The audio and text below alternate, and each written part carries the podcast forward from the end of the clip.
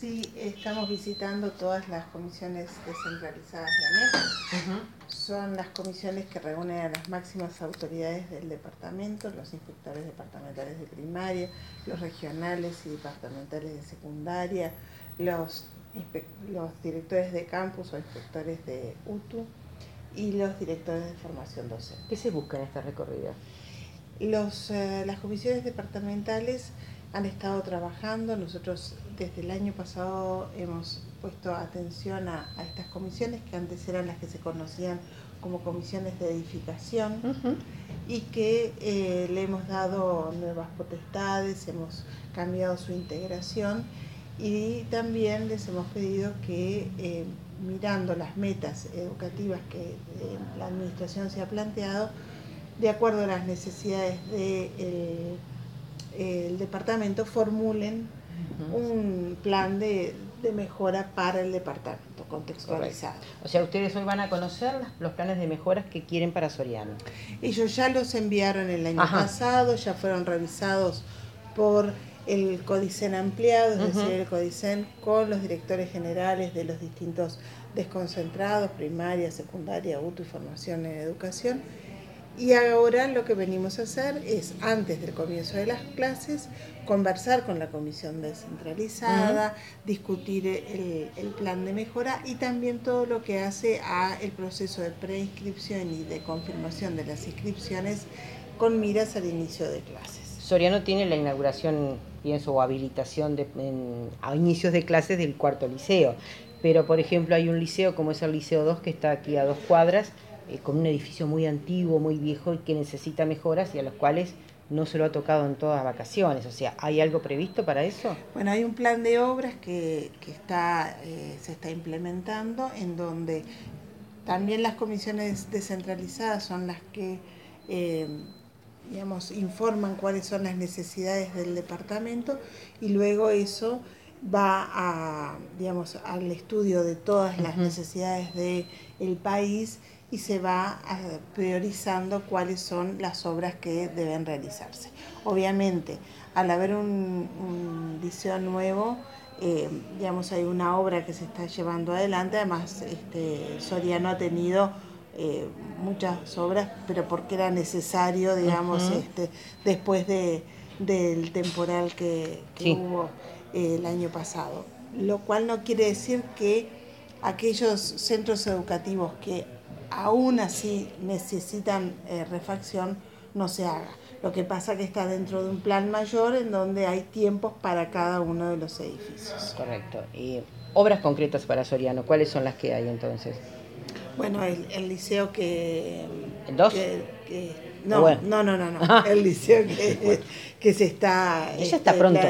Claro, por eso. Está pronto. Este, eh, del que hablábamos recién, el 4 eh, que además es bueno una ampliación de oferta educativa. ¿no? solamente el edificio, a veces son edificios que sustituyen a otros.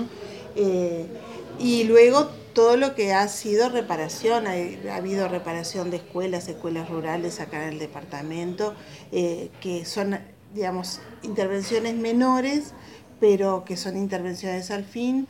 Nosotros tenemos, dividimos ¿no? en, en lo que son obras mayores y obras que eh, requieren algún tipo de intervención de techos o de baños, etcétera. Correcto. Así que, este, en cuanto a la inscripción de primer año del liceo, eh, ¿cómo está ese tema? Eh, o sea, están los números que ustedes estimaban, porque ustedes saben cuando terminan los años cuántos chicos hay para ingresar en la educación media. O sea, se han dado los, los, los números ideales y cuál es un poco también la contención que se le piensa dar a estos chicos, porque hay mucha deserción y muchas veces se está dando en, el primer año justamente.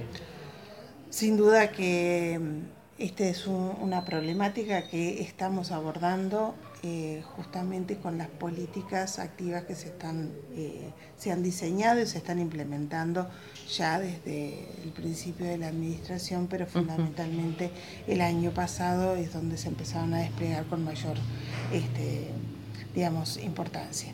Tiene que ver con la eh, inscripción anticipada, como bien se dijo, la preinscripción, en donde, ¿qué, ¿qué es lo que nos ha arrojado esta preinscripción? Que todos los alumnos que egresan de primaria, están identificados y se hace esa preinscripción adelantada. Cuando la preinscripción no es confirmada, quiere decir que tenemos un número de jóvenes que deberían ingresar a, la educación media y no están eh, confirmando la inscripción, por lo tanto no se prevé que vayan a ingresar a eh, primer año de educación media, ya sea UTU o secundaria.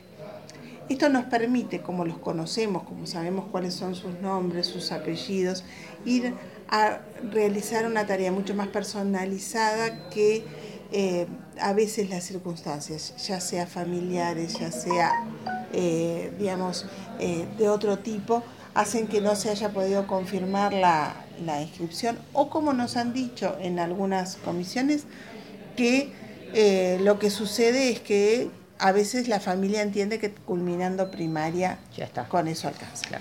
Esto es un mensaje que yo creo que es importante para todas las familias.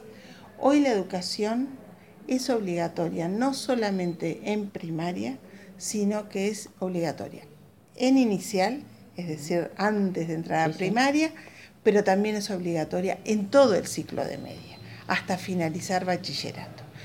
Esto es importante porque mirar al país en, un, clave de desarrollo supone mirar al desarrollo de su población en los tramos educativos. Correcto. Pensar que es posible llegar a extender la educación terciaria supone que haya un número mayor de egresados de educación media y la extensión de la, educación terciaria supone para un país también la generación de conocimiento. O sea, va a haber un seguimiento entonces de ese muchacho a ver por qué no fue a inscribirse o por qué no está yendo entonces a iniciar sus estudios medios, ¿no?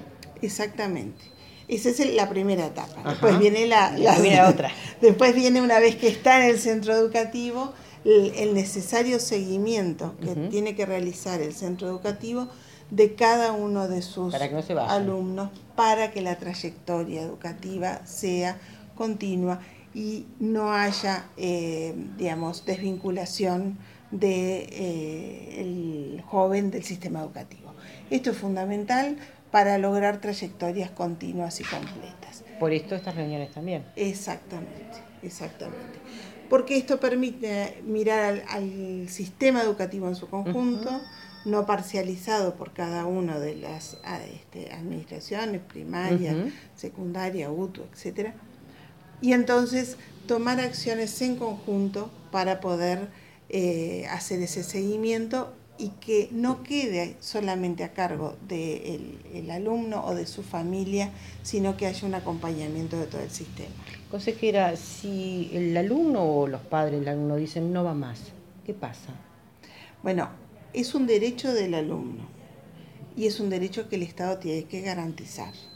Entonces, las condiciones para que eso se dé tienen que estar en los centros educativos, en los cupos educativos que hay, pero también es una obligación de su familia enviarlo.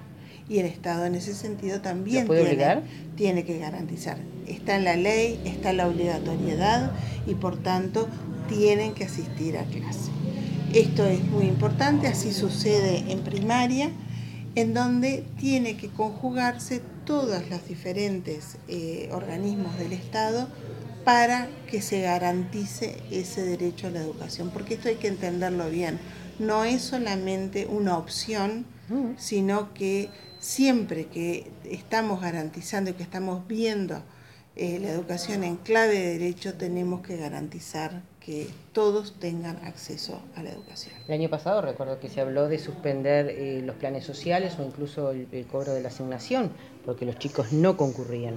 Eh, ¿Puede pasar esto también? Sí, también, seguramente, digamos, ya se ha hecho y, eh, digamos, y en la medida que esto, digamos, se vea que es necesario porque no están asistiendo, obviamente que allí hay un, un vínculo con el Banco de Previsión Social que determina la, digamos, eh, la suspensión de la asignación eh, familiar. Pero yo creo que eso está, está dentro de las potestades y, bueno, es una acción más.